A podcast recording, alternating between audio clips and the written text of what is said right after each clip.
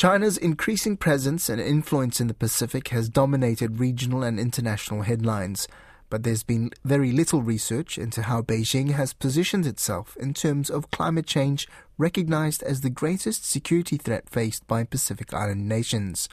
Until now, that is. The latest study released by Griffith Asia Institute's Pacific Hub last Friday has attempted to explore this very topic. RNZ Pacific regional correspondent Kelvin Anthony listened into the release event for the research and filed the following report. It's read here by Don Wiseman. Project lead Dr. Tess Newton Cain says the research on how China's engagement on climate change aligns with Pacific priorities was something that hasn't been addressed in detail elsewhere. This is very much the work that we did was very much to get a sense of of how this engagement plays out at, for Pacific leaders, for Pacific academics, uh, for regional officials, and also for civil society in the countries that we looked at. Four countries were part of the research, including Papua New Guinea, Samoa, Solomon Islands, and Vanuatu, with some work done around the Pacific's regional position on the issue. PNG, Samoa, and Vanuatu have well established diplomatic relationships with China.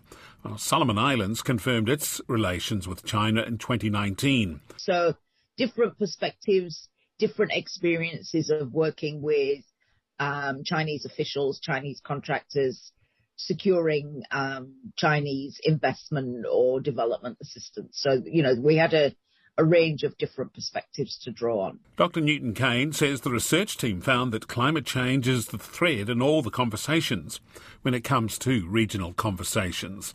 She says China's engagement at the regional level was found to be limited, but there's an appetite for that discussion to be expanded.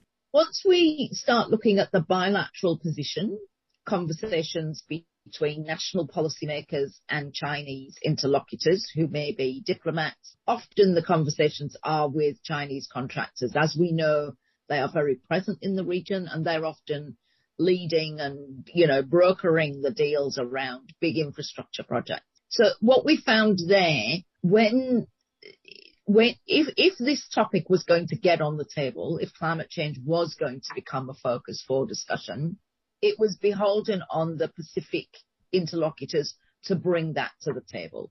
The acting head of School of Law and Social Sciences at the University of the South Pacific, Associate Professor Sandra Tarte, was part of a small advisory group for the research. Professor Tarte says that conducting the research in the midst of the COVID 19 pandemic was not an easy undertaking. She says the report highlights the important steps made in researching a very crucial aspect of the Pacific's relations with China. How Chinese engagement on climate change aligns with Pacific priorities is an area that is little understood and has not been given the attention it deserves. And it is one, I think, that will hopefully be prioritized in the future. China is the world's largest carbon emissions emitter.